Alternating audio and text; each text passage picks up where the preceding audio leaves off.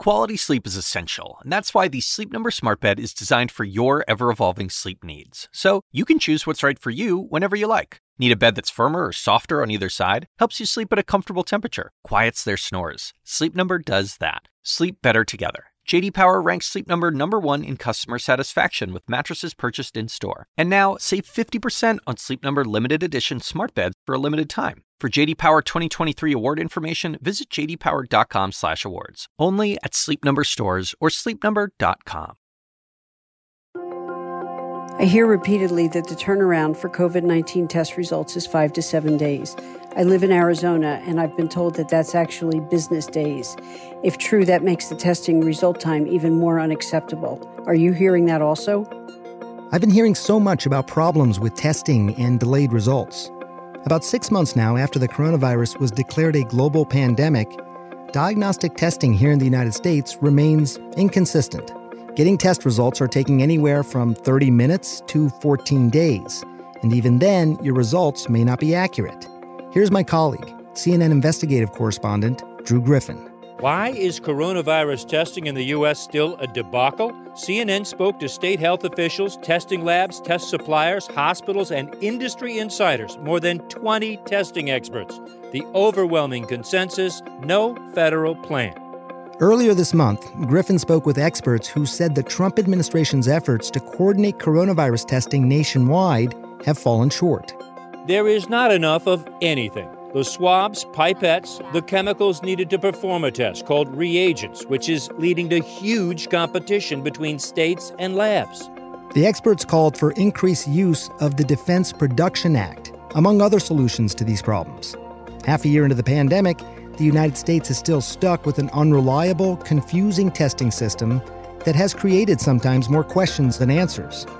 So today, I'm going to try and tackle some of your questions and provide an update on where we stand now with testing.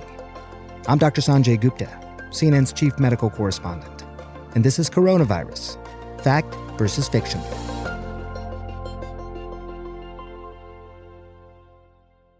Let's start off by reviewing the types of testing available right now. First, there's diagnostic testing. That detects whether you are currently infected with COVID 19. That's the one that often involves an uncomfortable nasal swab. PCR diagnostic tests are the most accurate. Remember that. They are the gold standard of testing. That's the sample that usually goes to a lab, and they're looking for specific genetic markers of the virus. Antigen testing also detects a current infection, but can deliver results in minutes because it doesn't have to go to the lab and the test is only looking for proteins of the virus. But these tests are often less accurate. As a general rule, you often end up trading accuracy for speed. And then there's the antibody testing, which tells you whether or not your immune system may have responded to a previous COVID 19 infection. So now that you know that, let's start with the question that's on so many people's minds right now.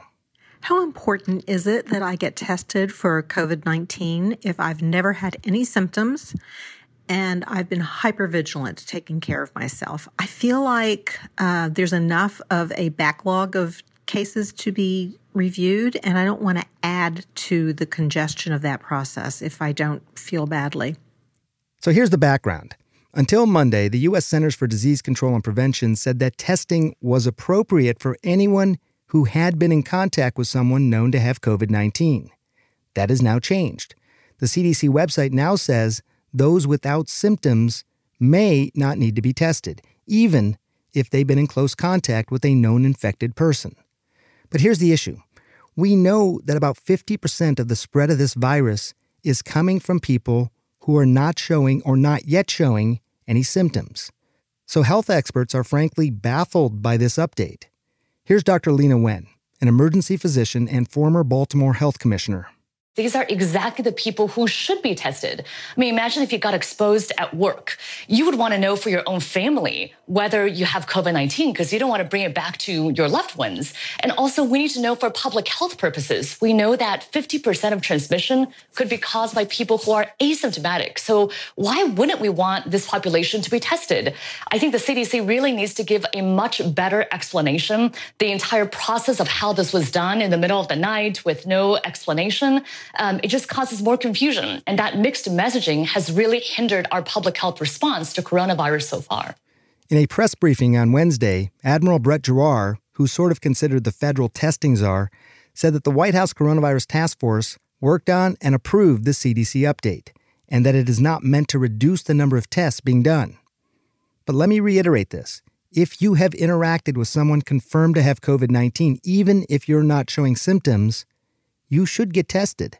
It's the only way to know if you could be endangering others, even if you don't feel sick yourself.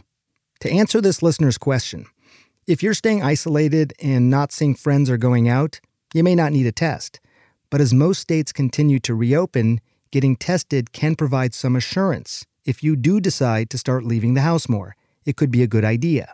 And that's even if you think you've been really careful.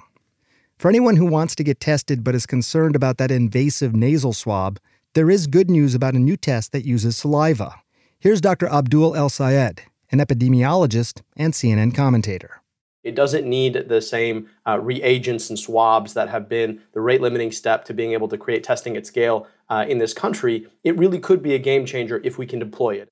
The Food and Drug Administration recently issued emergency use authorization to this test. It's called Saliva Direct. It's expected to cost $10 and could produce results in less than three hours. Research has shown that the test's accuracy is on par with the PCR nasal swab it could be more widely available within a few weeks if labs can scale up production. No doubt, this is a step in the right direction, and it shows promise for mass testing needs. The University of Illinois has performed more than 50,000 saliva tests since it started offering walk up testing back in July. But ultimately, what I'd like to see is something more like a pregnancy test, something that could be done on location, maybe even one day at home, but without a lab being part of the equation something like the healthcare technology company Abbott's 15 minute antigen test, which was issued FDA emergency use authorization on Wednesday. Abbott plans to produce 50 million of these tests a month starting in October. The tests are $5 each, they're about the size of a credit card, and because of the scale, they should be more widely available.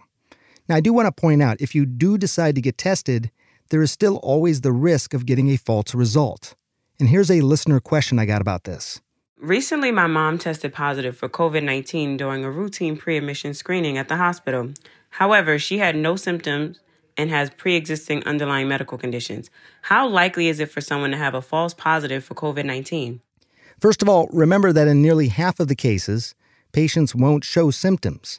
But another factor is the kind of test the listener's mom was given. The FDA has now authorized 225 different tests, of which four are antigen tests. 40 are antibody tests, and 181 are PCR tests. So you'd have to find out what test you took and then look at its sensitivity and specificity rates. Sensitivity is the rate at which the test correctly identifies positive cases. So 90% sensitivity means out of 100 positive cases, the test will catch 90 of those individuals. 10 of them will have false negatives, meaning they are told they are negative, but in fact, they are positive. Specificity is the rate that the test correctly spots negative cases. In this case, if the test has 90% specificity, that means out of 100 negative cases, the test will correctly identify 90 of those cases as negative, and 10 will be false positives. People would be told they have the virus when in fact they don't. Now, there is the real risk of a COVID 19 infection not showing up on the gold standard PCR test. One listener asked about this.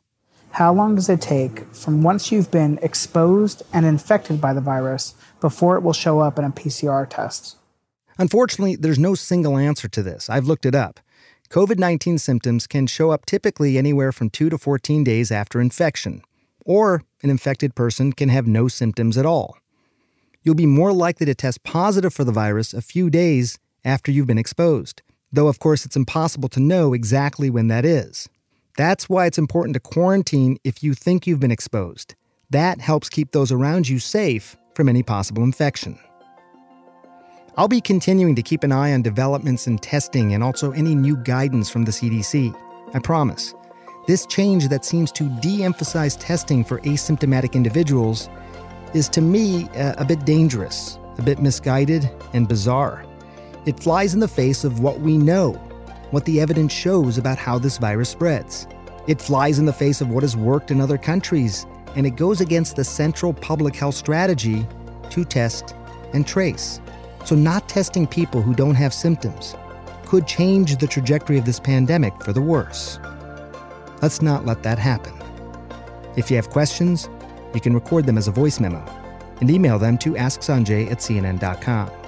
We might even include them on the next podcast. We'll be back Monday. Thanks for listening.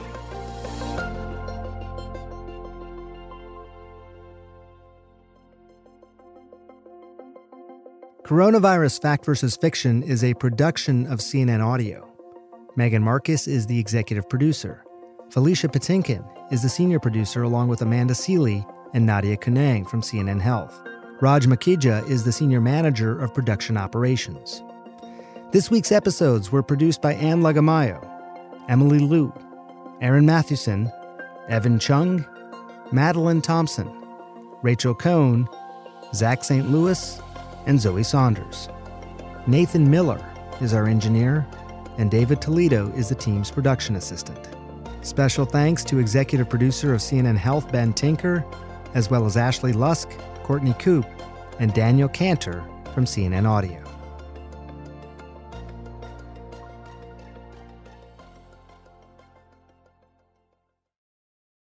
Quality sleep is essential, and that's why the Sleep Number Smart Bed is designed for your ever evolving sleep needs. So you can choose what's right for you whenever you like. Need a bed that's firmer or softer on either side? Helps you sleep at a comfortable temperature, quiets their snores. Sleep Number does that. Sleep better together. JD Power ranks Sleep Number number 1 in customer satisfaction with mattresses purchased in-store. And now, save 50% on Sleep Number limited edition smart beds for a limited time. For JD Power 2023 award information, visit jdpower.com/awards. Only at Sleep Number stores or sleepnumber.com.